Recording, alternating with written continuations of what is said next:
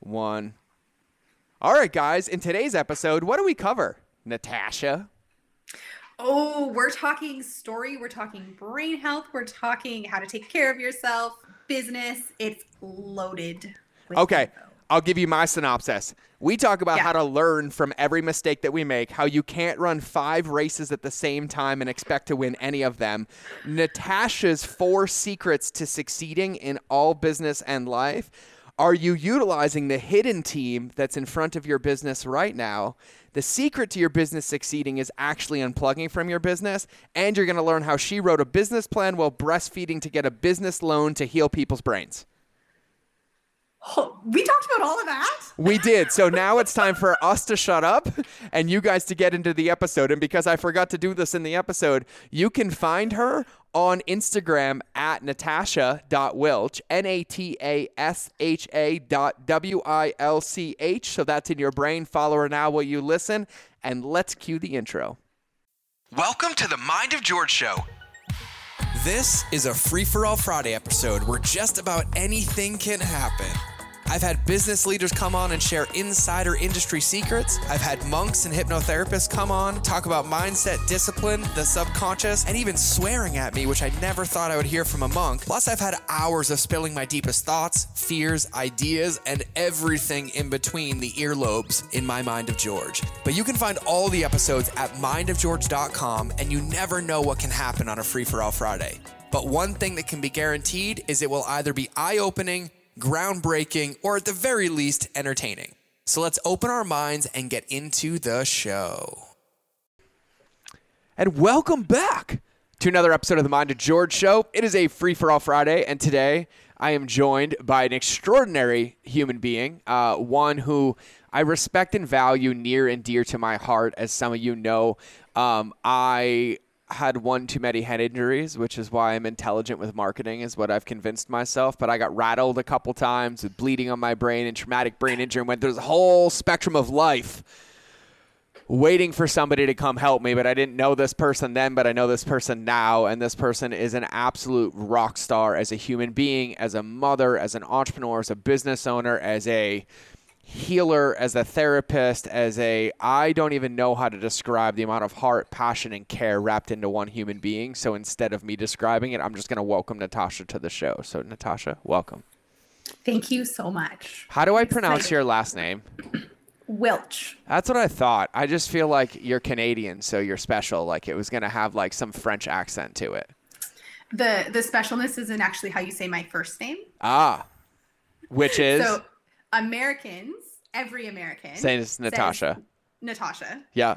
Um, every Canadian says Natasha. Nat- Natasha. Yeah. I can see that. Wow. That one's hard for just, me to say. I just go by both. Nat- I almost want to be like Natasha. Natasha. I can't even say it again. Say it how Canadians say it. Natasha. Natasha. So ta. Natasha. Yeah. So Americans say Natasha and Canadians say Natasha. Exactly. Tash, tash, tash, tash. I'm, I'm programming it in right now. Okay. so here's, and just so everybody knows, uh, Natasha and I know each other uh, really well. She is uh, a dear friend. She is in my mastermind. We spent a lot of time conversing, working, and we just had an absolute amazing time at our virtual event, breaking through some stuff together. But um, she listens to the show, so this first question isn't going to catch her off guard, but I'm going to ask it anyway. So, Natasha, as you look back at your business, your career, and, and let me give some concepts to this. You have an in person clinic, you see patients in person, like you have brick and mortar, but you also live online and you also have mm-hmm. digital and you also balance both worlds really well. But when you look back at your entire entrepreneurial, entire business journey, what is the biggest mistake or lesson that you've made and learned? And then how do you carry it forward into today? Well, I, I literally, because I knew this was going to be question number one, I thought about this. um, and you know, I am that believer. Like I think all of us, we learn from every mistake we make, right? Mm-hmm. And for me, I am this queen of wanting to do everything. Like I have my brain never stops in the things I want to do, the services I want to offer, the way I want to help. And I would say my biggest that I still have to rein in all the time in and there were times where I try to do everything at once.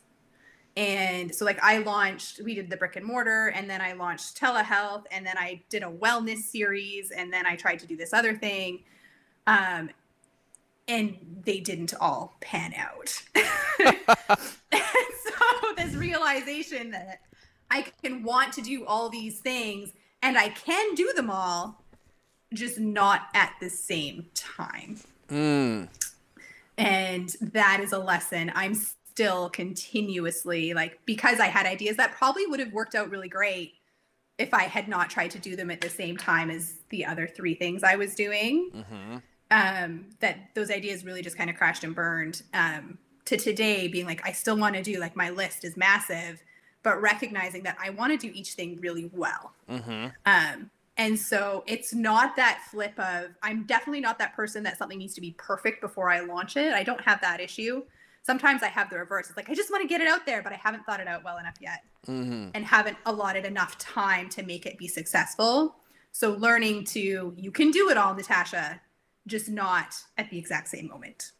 Yeah, yeah. Well, you said something in the beginning which I thought is funny. You're like, "Oh, we all learn from our mistakes." I'm like, "I didn't learn from my mistakes. I didn't make those things like 78 times in a row to even Oh, realize." I didn't necessarily learn it the first time. yeah, there we go. Okay, so eventually, eventually the mistakes will either kill you or you'll learn from them because one one of those two things will happen. So I I love that, and yeah, it's this actually came up yesterday when I was on a call with somebody about you know, like we sit here and we're like, okay, I want to be the best in the world at X, but then we spend a lot of our time playing other sports or doing other activities. And then we get upset that we didn't achieve gold in that sport, but yet we gave it our, I just woke out of bed, I'm not even going to warm up kind of effort. And then we get upset about it. And so I'm going to pull that thread a little bit for you because you always have stuff on your plate always right? Yes. whether you pick pick your lane whether it's mom whether it's partner whether it's business owner in-person clinic online developing software programs doing your own work doing all your internal stuff taking care of your health taking care of your fitness right? Like you're like all the things because i'm going to heal the whole world and like you are. You are right? And so now when you look at that though as, as you bring your awareness to I can't run five races at the same time. I can only Yeah. run one, right? How do you now go about making sure that you give yourself enough space to realize like what you're trying to accomplish and then how do you prioritize in that to choose where to spend your time and attention? I would say this is this is a huge piece of where I am right now in my journey, Mm. um, and what I'm working on at this exact moment.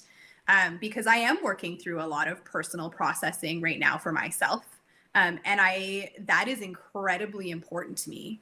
Um, and knowing and learning even through that own process of how much that of my attention that takes, Mm-hmm. how much um, almost I'm going to say recovery Mm-hmm. or downtime that takes to truly actually work through that moment and process through that moment instead of just doing something, putting my head down and moving on. Mm-hmm. So I'm learning that giving myself the time, not only for the task or the action, but the afterthought to truly feel the impact of what you're working on and working through is incredibly important. Mm-hmm. Um, we just had this conversation with my business partner yesterday, actually. So I am the sole owner of my brick and mortar business, but I am a partner in my online business.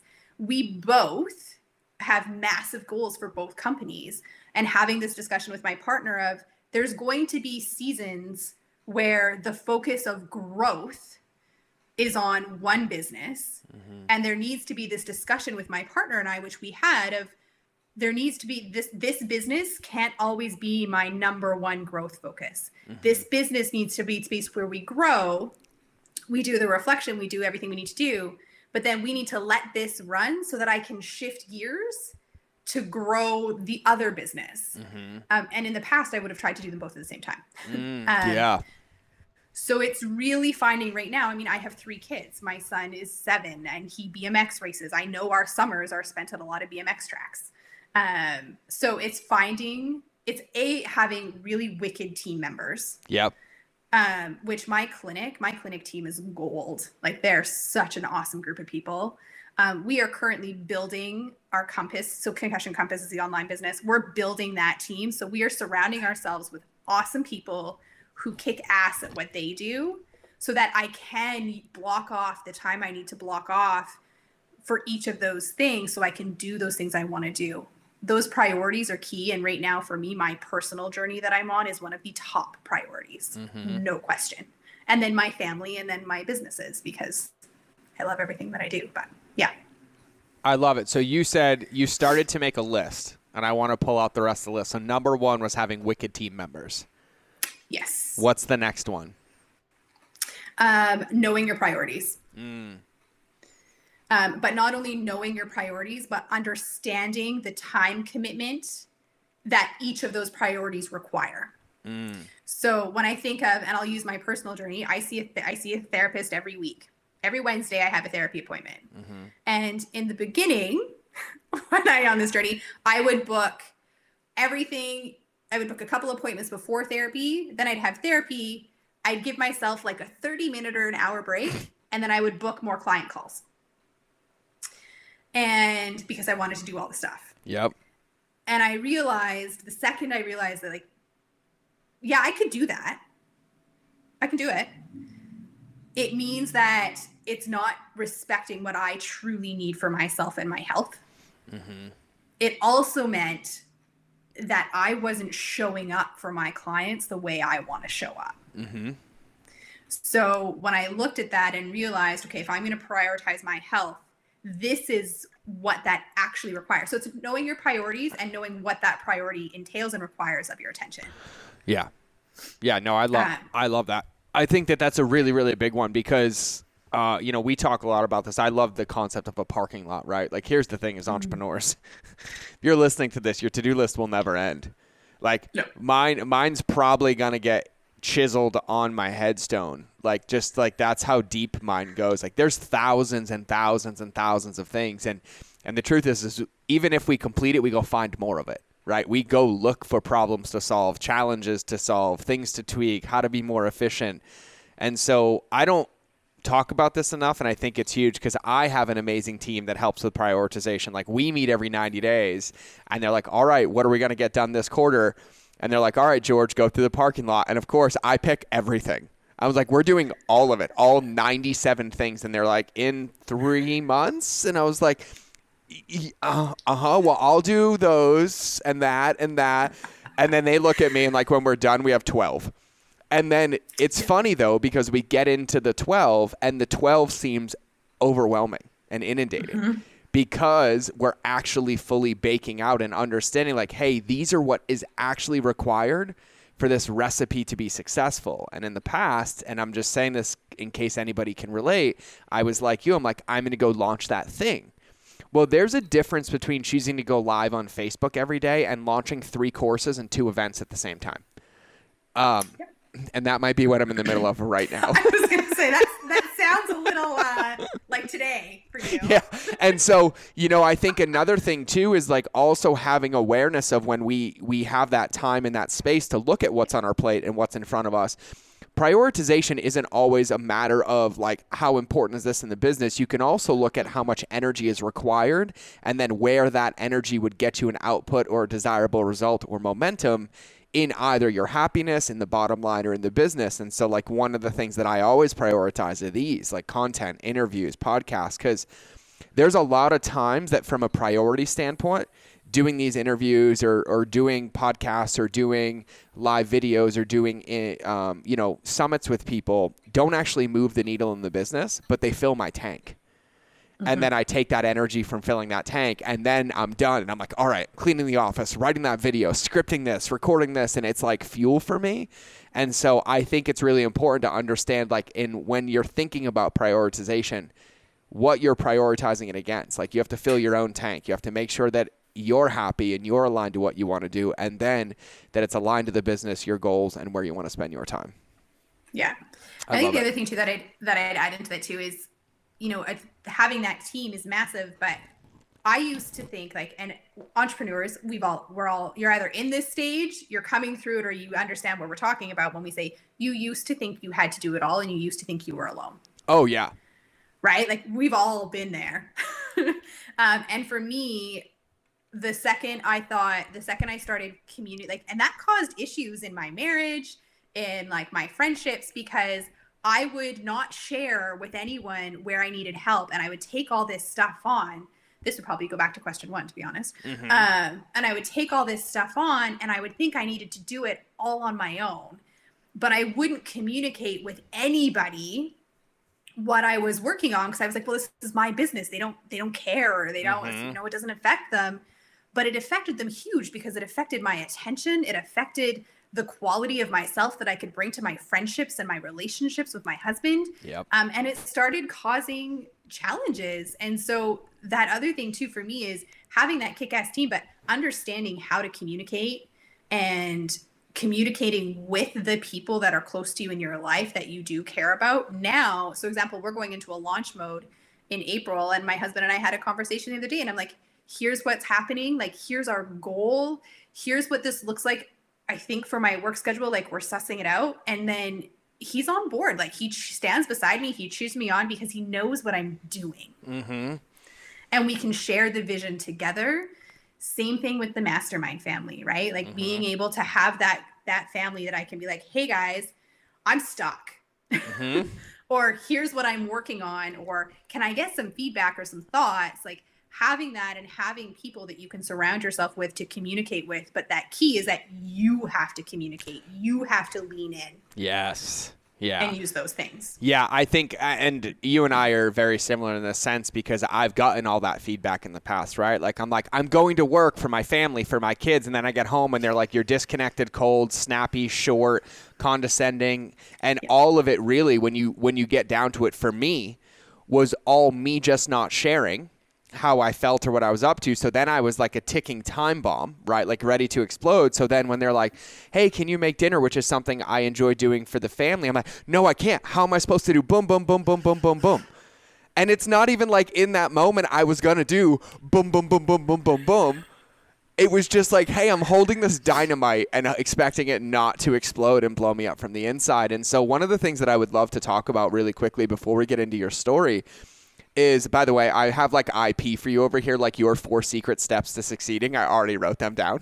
Oh, I'm like. I'm like outlining your IP for the end of this episode. Just when you want to go coach entrepreneurs and we're done building your concussion clinic encompass, you know, to billions of dollars. Um, but one of the things about team, and you said this, but I want to highlight it a lot. When you said having wicked team members, I think one of the mistakes I made for a long time before I got to here was thinking that team was only people that I paid for to be in my business, not the people that allowed me to go into my business. Right? Like my kids are my mm-hmm. teammates. My wife is my teammate. Like my therapist and my teammate, right? My fitness coach, my nutritionist, like some of my friends that text me throughout the day that still have no idea what I do are still my teammates because anybody who interfaces with me every single day at some level has an input, support, or ability to help shift me or move me. And one of the mistakes I made for years was not looking at them as teammates. I was trying to compartmentalize or isolate those. And so I, you said it because you're like my husband, and boom, and it's like he's not a line item on the P and L, right? Like he's not on salary, even though he should be for tax breaks. But that's a whole different podcast. uh, we'll leave that one there. But I, I think that that's really, really important to understand and um, have you noticed that same thing too? Like when you spend more time with your son at the BMX track and like you get clear, you come back into work, and when you talk to Molly outside of even work and like segmenting that to like, hey, this is what we do together, but also this is how we exist without the work. It's huge. Like I, I used to be, and I won't, I won't lie. Like I still fall into this trap of, you know, head down, grind, work and work and work and work. Wow. um, and then you, but then you also feel, or at least I feel like I get stagnant. My ideas stop flowing. I have no, like, I have, I have, I never reach that flow state. Mm-hmm. And taking that time to like be at the BMX track with my son is probably one of my most exciting things in the world to do. And then I literally just talk about concussion to a bunch of people as well. I can't help it. There's like a massive crash, and I'm like, oh my god, please tell me you screened him. mm-hmm. I love I love that. You're like, okay, I'm I'm the BMX mom now. Got it. Pretty much. Pretty yeah. much. I stand on the track and do my thing and watch the corner and do the finish line. But anyways, um, yeah, like having those moments where I get to be mom, I get to like my husband and I are we have been very good at like setting our date nights for like at least twice a month or our date Mhm. days at this Renee now. Molly and I actually just booked two nights and three days at like a cabin up the island so that we can literally have some time to like peace out, like go meditate, go walk on the beach, go just be. Because when you actually shut down from work, when you take that time to be with the people who fuel you in every other way of your life, your ideas of your business explode. And that's when my ideas happen. That is truly when I get out of the like day to day, like that's when the, the that's when the like holy crap, like this would be amazing happens. Mm. I love that. So you can really go for romantic long walks on the beach with your business partners as well and build it good. Now, and I, I actually, it, it's really, really interesting, right? It's like the whole, you know, you know, fishbowl conversation, container conversation, right? Like you can't see it when you're on the inside, right? But we're trying to get perspective of this giant world while we're limiting ourselves into like this one foot container. And, you know, I say it all militaristically, or I was a skydiver forever. And like we all have to pull our ripcord. And, and eventually what ends up happening is if you isolate and you do this alone, you'll never pull your own ripcord until it's too late. If you have a good team around you, they'll tell you when to pull your ripcord. Um, because the inverse of it is that it gets yanked for you and everything loses. And I think one of the things here is that you, you can't be effective. Like, name me one, you know, world class athlete that runs their race 24 days, 24 hours a day, seven days a week, 365 days a year, right? Name me one chef who all they do is cook and never eat, right? You have to mm-hmm. enjoy and reflect Yeah. on the result. You have to taste it, you have to pause, and you have to do it. So you got to pull that ripcord and reflect. And so, what I would love to hear, because we can unwrap business in this all day, but I would love to kind of hear like how you got here. Like you went from Nata- Nat- Nat- Nat- Natasha, Natasha. Yes. There you go. Oh, it's it's really like interesting from a dialectual standpoint of like mm-hmm. just the subtleties. And I don't have an do I have an accent? Not to me, you don't. No. But then I'll come. But then I'll come to the U.S. and people will say like, "Oh, I love your accent." You don't have a big one either, but here's what's interesting. I grew up in Boston, right? So like I can go Hupak the Cod, like it's all there. But when I joined the military, I left Boston and went to South Carolina. Then I left South Okay. Carolina, went to California, left California, went to North Carolina, left North Carolina, went to Hawaii. And so like there were parts where like I had a Boston accent with a country twang, and then I added the Boston accent country twang and spoke pidgin living and I'm like, yeah, brother. Like, I- and then I left Hawaii and came to California and it just like nuked everything out. And then I'm like, I feel like I don't have an accent anymore. I don't. I don't hear an accent when you talk. Yeah. Yeah. So, you know, you want to know how I'm pronouncing your name in my head? Yes. I'm saying stash before I say Natasha. That that, works. Because it's like, I want to Yeah. say like Natasha, but it's Ash. It's Natasha. So I just Yeah. say Natash. Yeah. I. Uh, Is this helping my brain? Is this helping my brain injuries? It is. It is Yeah. a brain challenge. It's hilarious. So I used to compete in West Coast swing dancing, and all my competitions were in the U.S. All the conventions we went to were in the states. Um, and so I had a boyfriend at the time, and every every I'm not every American says Natasha. I don't care. Like I really don't. Um, but the person I was with at the time would constantly correct people. It's Natasha. It's Natasha. He's like Ta, and I'm like, no, it's fine. It's fine.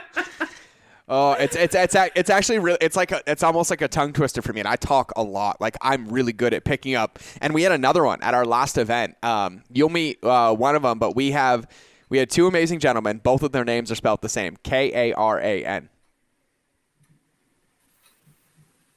Okay. One of them's Canadian. One Yeah. of them is lives in the U.S. It's Curran and Karan. I would say Quran. You would say Karan. Yeah. So, Curran and Yeah. Karan. And it was like they were both at the event at the same Oh time. gosh. Right? And So we have a, the same. And it's spelt identical and they were both like on my team or us working together. Yeah. And so like it was and I was like, "Who are you talking to? Wait, which one? Did you say the right name with the wrong pronunciation? Was it the wrong pronunciation Oh to the right God. person? Who am I talking to?" Like and I'm like that one was probably one of the hardest ones because they're spelt the same Yeah. and they both preferentially pronounce them different. And I can't stand not pronouncing somebody's name right because I feel like it's the ultimate form of respect is to be able to hear somebody see them and say their name. And so I will be mm-hmm. practicing how to say Natasha until it comes out second nature. And then I'm going to figure out now whose name I'm going to mispronounce because my brain keeps saying Ash. Your brain keeps flipping the A. I love it. I love it. I'm doing brain practice as we speak here. So what I would love to hear is kind of like where'd you start like western swing dancing, right? Like what was it like in the beginning? What got you into where you are now? What was the shift into brain? Like I would kind of love to hear the evolution. Yeah, so I grew up in like small town Cranbrook, British Columbia. Cranbrook. Um, and Cranbrook. And my mom was a care aide. So from the get-go, I would go with her to work. I would help decorate the she and she worked in a residential care unit, so old people. Um, so I would go read to the old people. I would help decorate their lounge for thing. I did candy striping. Basically, I always knew I wanted to work in healthcare. I always knew I wanted to help people. That was that was never a question. Um, and so when I started going to university, I went to the University of British Columbia. My initial thing was I'm going to be a pediatric surgeon. That's where I that's where I started. Um, except then I realized I would have to do biochemistry and organic chemistry, and that fairly quickly nixed that plan. Um, when I was a teenager, though, before university, a very close uh, family member had their own brain injury, and that was at a time frame when rehab didn't exist. You know, it's like you gave them Tylenol three for their headache, and you sent them on their way um, because they looked totally normal. Um, the situation was that the person close to me they had issues with impulsive like um, irritability with mood. Memory was a big issue at the time. Um, they would almost have silent i say silent seizures but they would they would zone out. So you'd be in the middle of a conversation and then they just wouldn't be there. Um, but nobody could explain this to us. No like we didn't know if this was ever going to get better we didn't know that this was normal after a brain injury and could happen. Like nobody could explain what was happening. Um, and so it took like it, it was stressful for us and and our family and the friends around us for sure. Um, and i was 17 so i definitely i was a 17 year old girl that was like this is bullshit and like didn't understand at all what was going on. What actually got me into physio was that my cousin was in a motorcycle accident and became a quadriplegic and he i spent a lot of time with them. They were probably some of my favorite cousins and they were a little bit older than me. Um, and when he talked about the people who helped him it wasn't the doctors it wasn't the surgeons it was the therapists. It was the physiotherapists the occupational therapists the people that he got to spend this time with in a rehab unit in the rehab hospital that changed him on like this positive trajectory. And for me when he shared that i was in my early 20s and i was at a time in my life where my life had been turned upside down a little bit or a lot. Um, and i was on this path of trying to figure out who i was going to be and what i was going to do because i had just i had just quit university. Um, you know i had been this straight a honor roll 4.0 gpa person and my world fell apart and I quit. And but I always knew I still at the root I always knew I wanted to help people and I just needed to figure out how the heck that was going to be and how that was going to happen. So my cousin and his story really inspired me to look at the therapy room. Um, so I went and volunteered for two years at the hospital that he'd gotten treatment at um, and loved it. And so that started me down the physical that that started that started me down the physical therapy path in general um, and then became a physical therapist, worked in the hospital system. Um, my husband is a police officer, so he's with the RCMP in Canada. And so we transferred from Vancouver over to Vancouver Island in 2015.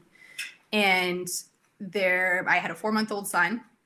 No one knew who I was. I didn't know anyone in this city whatsoever. We transferred because of my stepchildren. So my two oldest children are my stepchildren. Um, so we transferred here so we could be part of their lives on a daily basis instead of just coming to visit. Um, and I didn't know what I was going to do for work.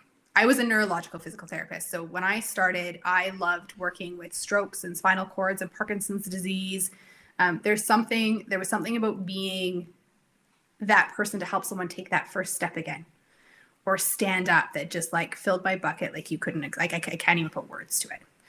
Um, and so when we moved to Nanaimo, which is where I am now, there wasn't a clinic that could like absorb me into their team.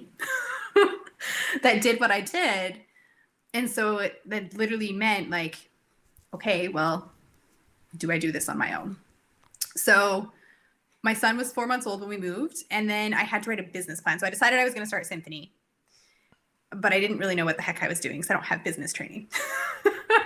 or didn't have welcome to the path of success as an entrepreneur because me neither no no business training um, but literally, I said, I so I had to write this. I needed a startup loan I needed some equipment. Um, my plan was mobile, so I was literally just going to drive to people's houses and do their therapy in their house to start to suss out the need of this community that I had just moved into. Um, but I needed to write a business plan, and so I said to my husband, I was like, Hudson was a stubborn baby who wouldn't take a bottle. um, and I refuse. I'm that mom that I'm like, I ref- this is going to sound terrible, but I refuse to let my my feeding infant dictate my schedule. Mm-hmm. Um, so my son was on scheduled feedings. Um, obviously, if he was hungry, I fed him. But um, so I said to my husband, I said, I need you to take a block off work. I need eight days to write this business plan.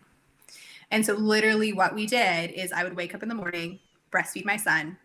I would go to the library, write my business plan for three hours, two hours come home, feed my son, go back to the library, etc., etc. And I did that for eight days straight. Mm. And we got the business plan written, and I got the funding, and then I launched my business. um, and so since then, basically, I I had this like timeline that I expected to happen. It was much more accelerated than I anticipated. Um, I started going to people's houses, dragging my bag around, and it was purely that neurological focus still. I carried a massage table, a rolling stool, and a hockey bag. That was my that was my clinic. Um, and then I opened a brick and mortar clinic, and then things kind of exploded. And so what happened, and how I actually got more into the concussion world. Um, I'm a person who likes puzzles. I like to figure things out. I get really bored when it's the same thing over and over and over again. I just I don't feel stimulated. Um, and so there was an occupational therapist in town who referred, she had this concussion client who wasn't recovering. And her thought process was, well, Natasha's the neurophysio. So concussion is the brain. Let's send her to Natasha. I got the referral and had no idea what I was doing. Mm. Um, and I hate that feeling. To be the therapist that someone's coming to to help them get their life back, and I don't know what I'm doing. Like, and I'm charging you money. mm-hmm. That doesn't sit well with me. Um, and so like I did this assessment, I like pulled back on like went back through my like my repertoire. Um, but I immediately started searching for education and started reading papers and books and I loved every second of it. Um, and that client literally was my kickoff point to diving down the rabbit hole of a deeper understanding of the brain and its intricacies and concussion and health and those pieces of than I ever had before. Um, and I've just kept diving down that rabbit hole since that day, and that was six years ago, I think. Mm. Um, and now my clinic. So we we grew outgrew that space. We grew into a bigger space. I'm trying. We're outgrowing this space that we're in now too. So I'm in like this weird transition stage, but um, we are known for helping people with concussions. I we do other physiotherapy stuff as well too, but we'll get people that come travel and come work with us. I consult with people around the world, and my predominant focus now is that concussion focus, but also just understanding how the brain works to be able to help people in terms of just overall brain health mm-hmm. and performance and fueling you and optimizing your brain because you can do things today that are going to potentially prevent you from memory issues or um, challenges down the road. Mm-hmm. Um, and so trying to be and help inspire people to be more proactive in their brain health um, and less reactive as well. Mm. Yeah, I love it. I love it. And so now, when you say you help people with concussions, right? Can you give an overview of like what that means? Because I have a undertow to this one and a follow up question because I have very carnal knowledge of this subject. Um, but like, just for everybody, like, what does that mean? Like, what does that look like when you say like you help people with concussions? Yeah, so it's it's multifactorial to be honest. So that can be as it starts as simply as actually educating people about what a concussion is and how it can affect your life. Like that's step number 1. The other piece is if you actually sustain a concussion, I am going to be your right hand person to move you through that recovery, figure out where your deficits are, what's happening, and help bring you through it and out the other end. Mm. What that rehab actually entails is very person specific. Totally. So, wh- where I'm good is that I'm really good at identifying and figuring out kind of what's gone wrong. And if I'm not the person specifically who can help you with that issue, I know who to send you to. Mm, got it. Got it. So here's my here's my question. What is a concussion and how does it affect you? Good question. It's it's um, almost like you teed it up and wanted me to ask it. Right? Yeah, what is it? Um, so a concussion generally, so it's a mild traumatic brain injury. So mm-hmm it is typic- typically comes from an acceleration deceleration where your brain shifts and you get this shearing and twisting of the axon. So an axon is how your nerves communicate with each other within the brain. Mm-hmm. In the brain, it causes what we call a functional disturbance. So what that means is that if you were to go get an MRI or a CT scan, your brain looks normal. Mm. You don't see it; it doesn't show up. Um, killing some like old school myths really quickly, you do not need to hit your head to get a concussion. Nope. At all. You do not need to lose consciousness. Nope. To get a concussion. And in fact, like maybe 10% of people with a concussion actually lose consciousness. Um, symptoms do not show up right away for some people. Mm-hmm. Symptoms evolve over time, can evolve over time. And so what is hard, and you, you obviously you don't see it.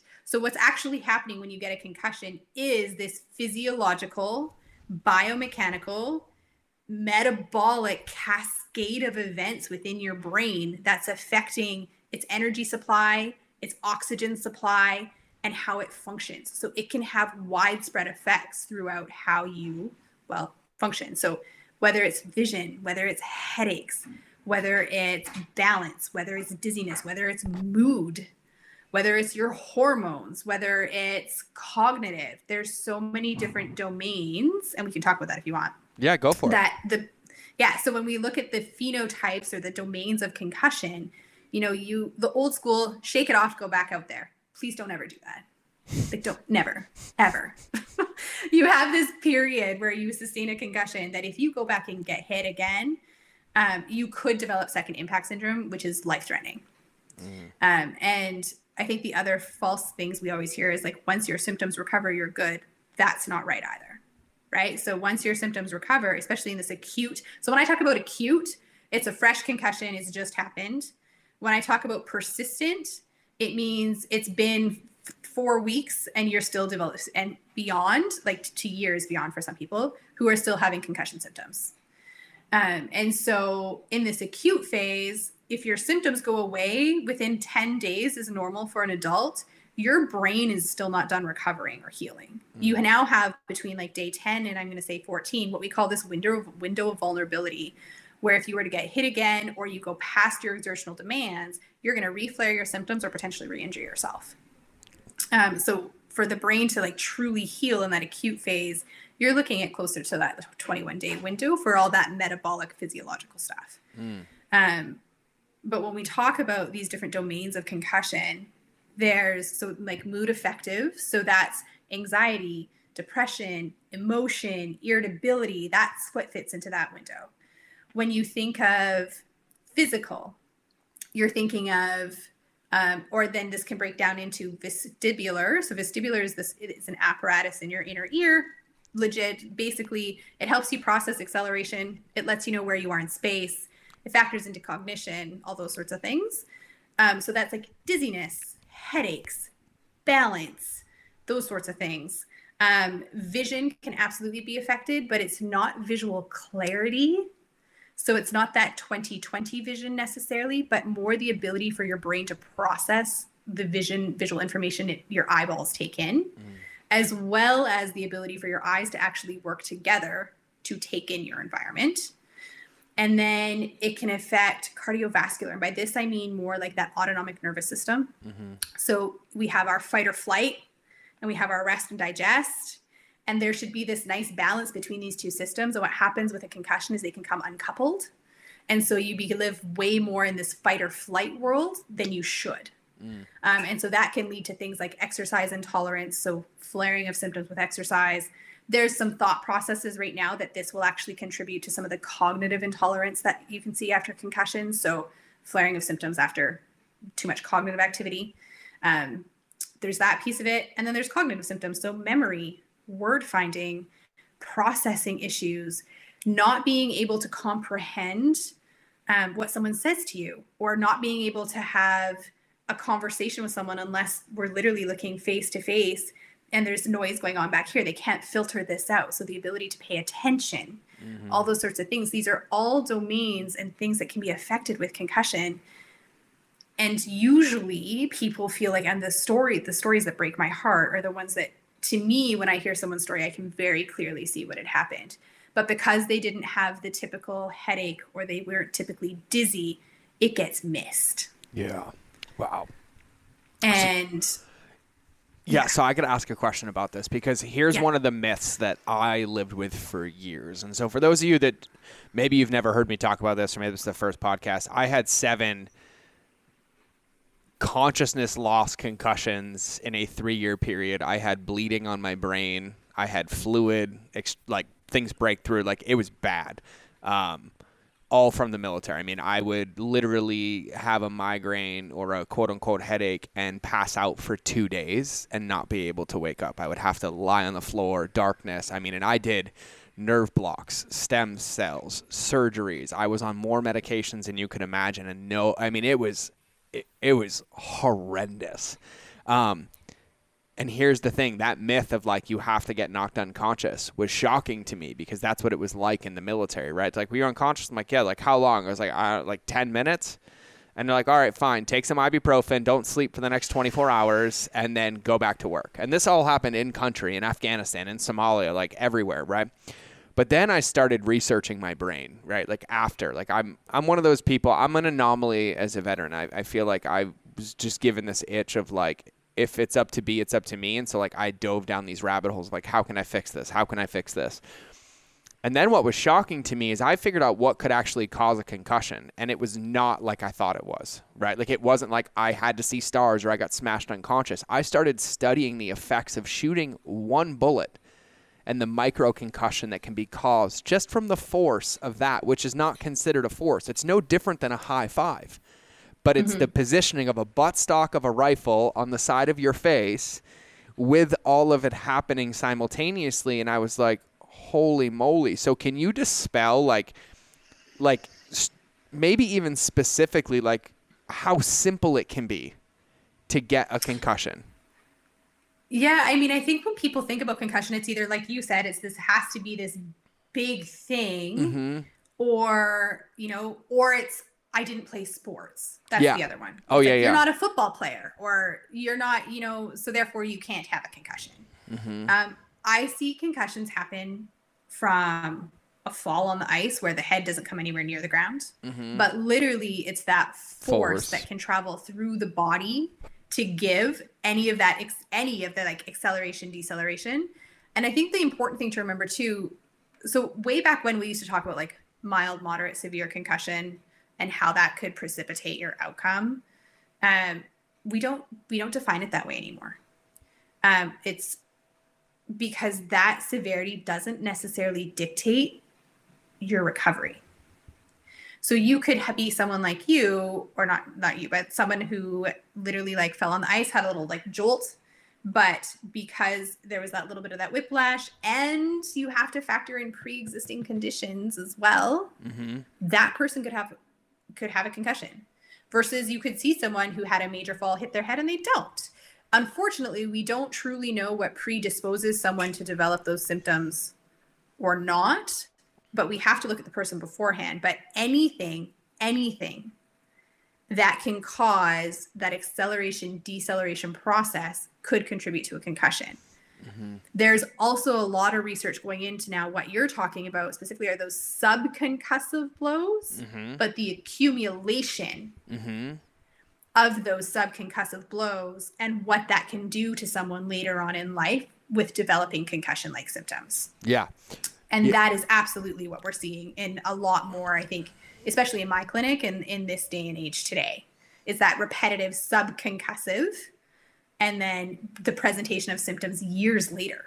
Yeah, and the reason I ask that, and the reason I say that, is because I'm a, I'm just so everybody knows I'm on the other side. Like I'm, I would I would I would stand on a pedestal and say I'm healed. Like the way that my brain works, my cognitive function, the way that I can speak, like all my symptoms are gone. I'm not on medication anymore, but I have to be really, really proactive in how I eat and how I move and how I sleep and I I, ha- I don't take quote unquote prescription medications like things that you wouldn't even think about. But what I found is this kind of dissonance that people don't realize how often we're susceptible to brain injuries and how hmm. common it is, but it's chalked up as like, oh, that's normal, or oh, you just hit your head, or oh, like I even think about like being in the gym or like getting whiplash or whipping around so far. Like there's, it's not like your brain is encased in, like it's floating.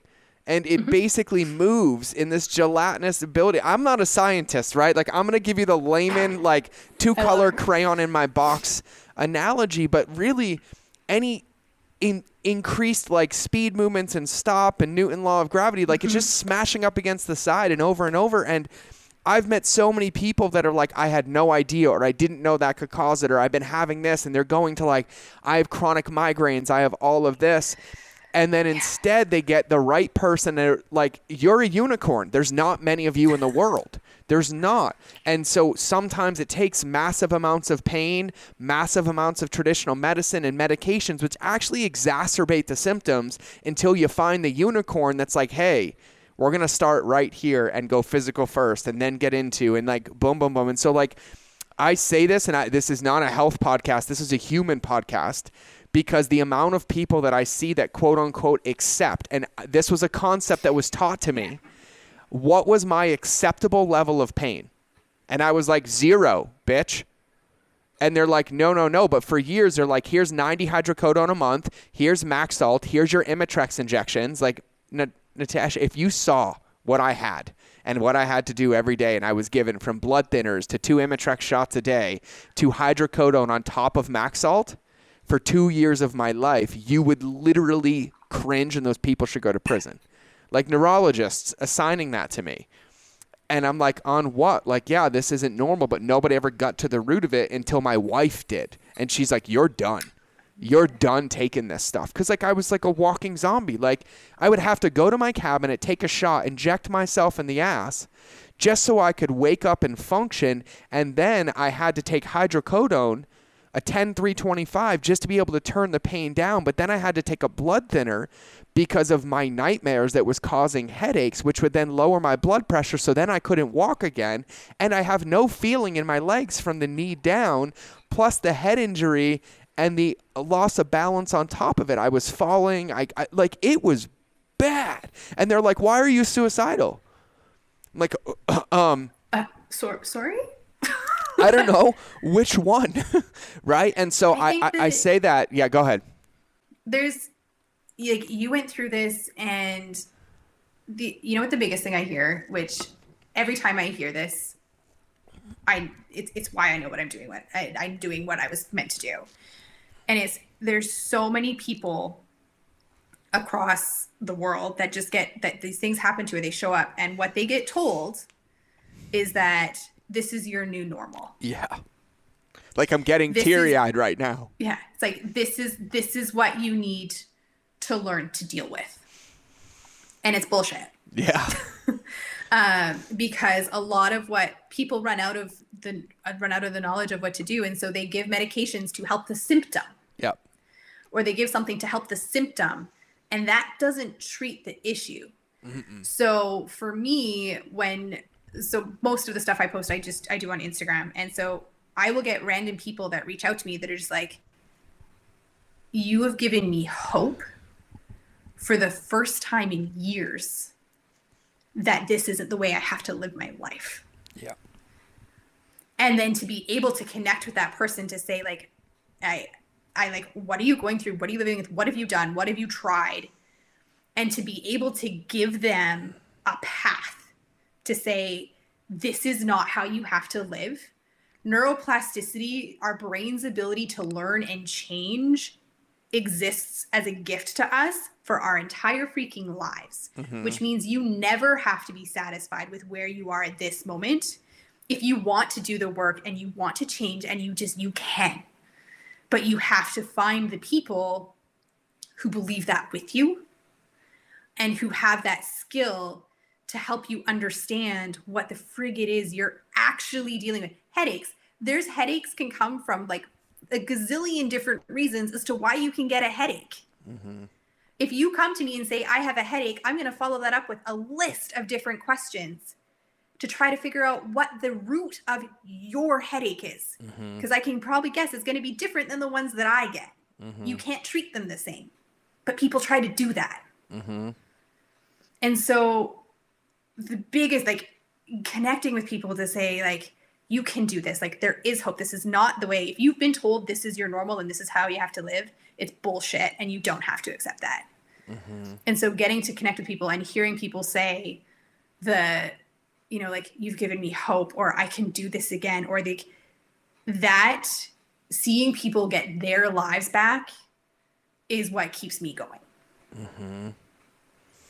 so. yeah i um i'm just being quiet for a minute because i i haven't i haven't been in that headspace in a minute like a couple years and it's infuriating and here's what i'll say like i'm i i don't really think anybody gets into the medical profession out of malice because no, no human being would ever sacrifice that much of their life and that much to do it. And and what I became a product of was a broken system where like standard of care, right? Like and, and I'm just gonna say this to give the VA the people in the VA props, not the VA, the Veterans Administration, right? Mm-hmm. But like standard of care is like if you have a GP, like they have maybe 300 patients, right? Like the VA standard of care, I think they said was like 400 to 1. My wow. doctor was 2700 to 1. 2700. And that's normal. Oh, wow. Like that's normal. And then 7 months to get a neurology appointment or boom boom boom and so like I was blessed enough that I had this hunger in me to succeed and I made money. But what mm-hmm. most people don't know is I personally paid for every ounce of my healing.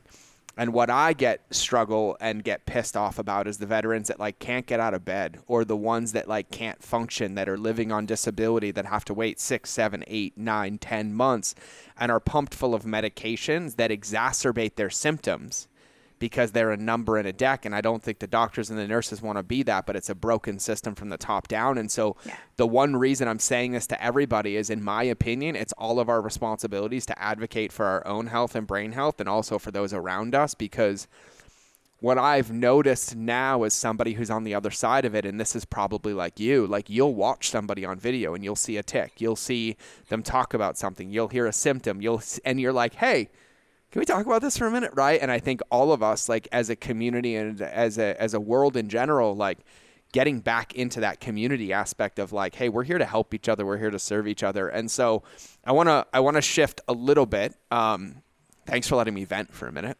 Um, i would have gone on like a 20 minute tirade by the way. I'm glad you i'm glad you interrupted me. Um, so i'm not irritable but i can tap into that anger and frustration. Mm-hmm. um, so, one of the things that you did say earlier, though, that I think is really, really important, applicable to anybody who listens to this, is you talked about how most of the time what ends up happening with us as a, our brain is like, uh, in my opinion, we take it for granted like we do oxygen, right? We only focus on it when we can't get it, right? And our brain is like, we only focus on it when it stops working. And so, what I would love to hear from you and your expert opinion is like, what are the things that people can be doing every day to help their brain, to feed their brain, to love their brain, to sleep their brain, nutrition for their brain? Like, what would be your default? Like, if you had to do these things every day, like to guarantee that like you're healing it, you're increasing its chances of longevity, and you're really being proactive. Like I would love to hear that. Here's the best part is it's going to be things you've all heard before. Yes. Because it's not hard stuff. So truly like the fundamentals to me of like having sustainable brain health is nutrition, um, and particularly nutrition not like and i and i don't want to go into like not like you don't have to be keto you don't have to be paleo you don't have to worry about any of these like specific diets but it's making smart nutrition choices. Mm-hmm. um, so particularly and i'm just going to say like broadly like anti more of an anti-inflammatory predominant food diet. I don't care if you intermittent fast i don't care about all that stuff really. I do but um, anti-inflammatory smart nutrition choices is number one. So i will say with a lot of our clients too especially if headaches and things are part of it two of your most inflammatory food groups out there are dairy and gluten. Mm-hmm.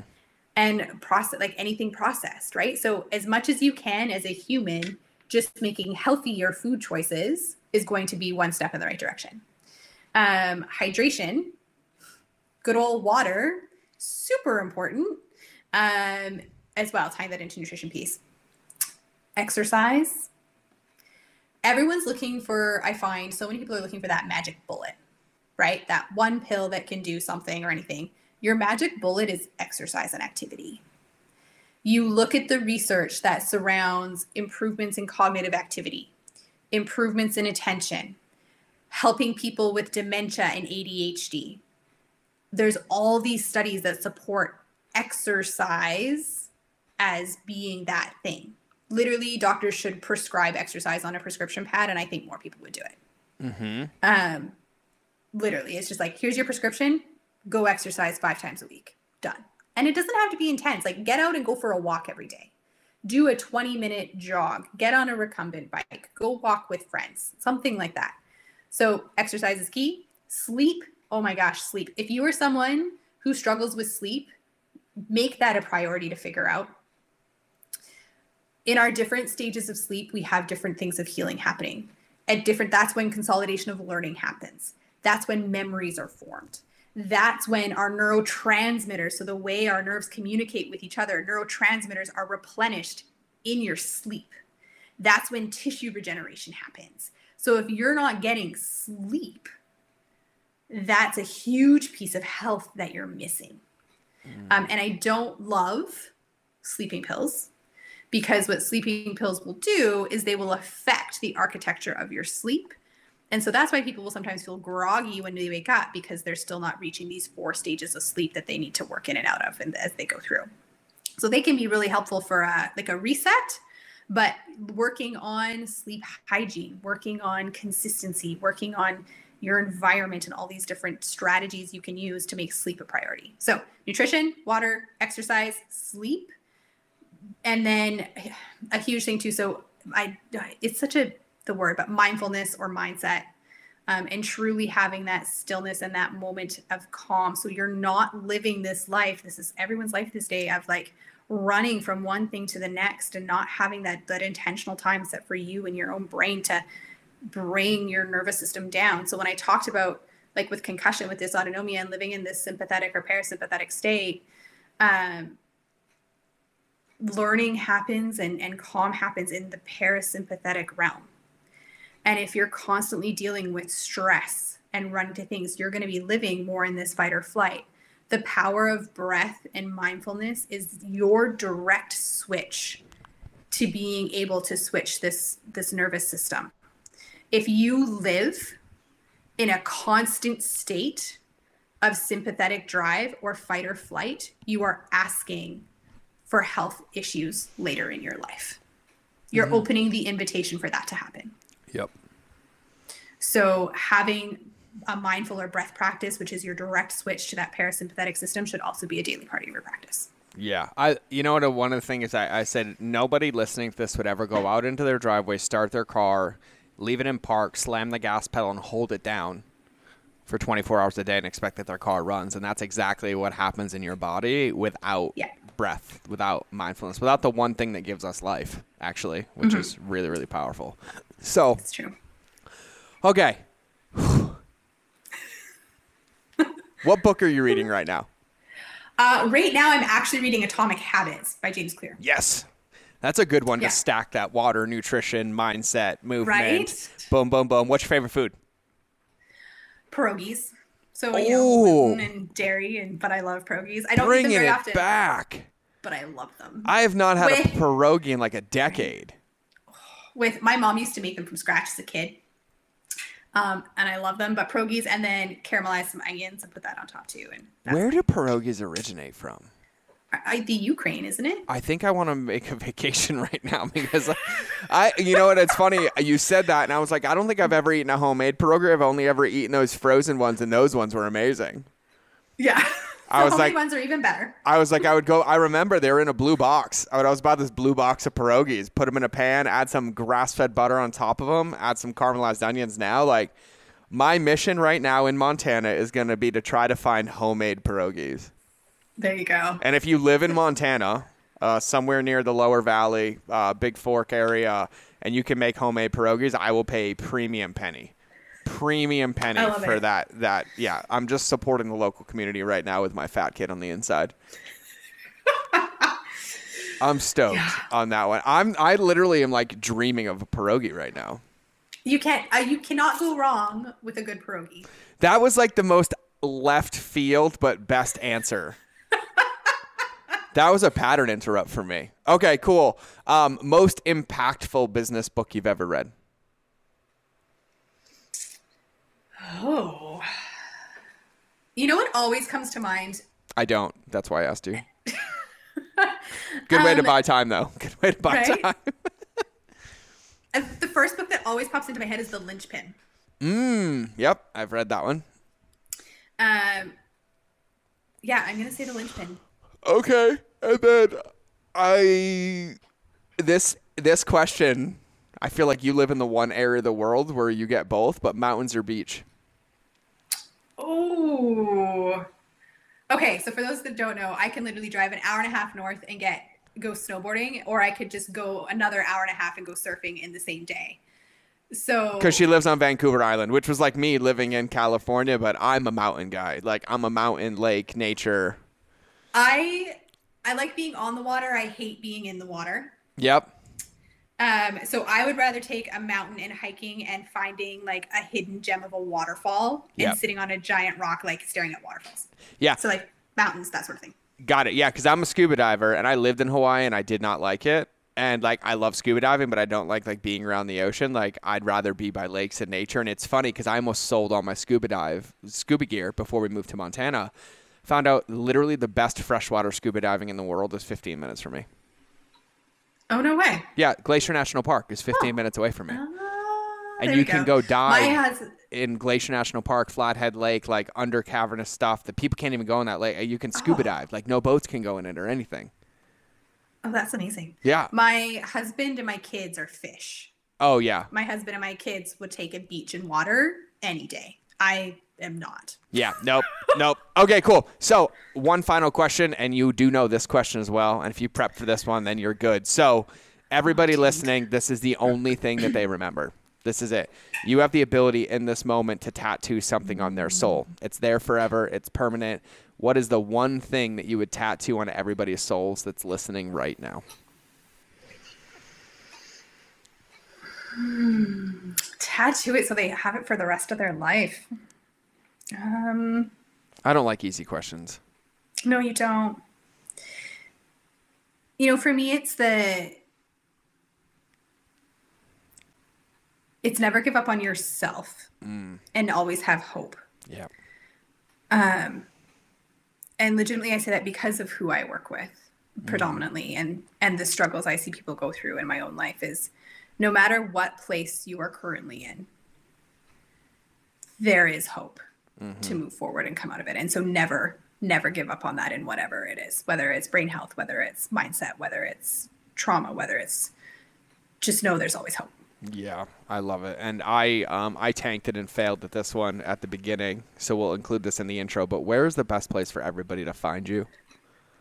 um instagram is probably the best Yeah, so, what is it? yeah so it's at natasha.wilch Natasha. It's Natasha dot Wilch. W I L C H. Correct. Natasha is spelled the same as Natasha, just so everybody's understanding. If you're listening this in the US, it's there. Canada, it's there. And then we'll include it in the intro. So thank you so much for being here. Thank you so much for sharing and for everybody listening. Um, here's something I'll say.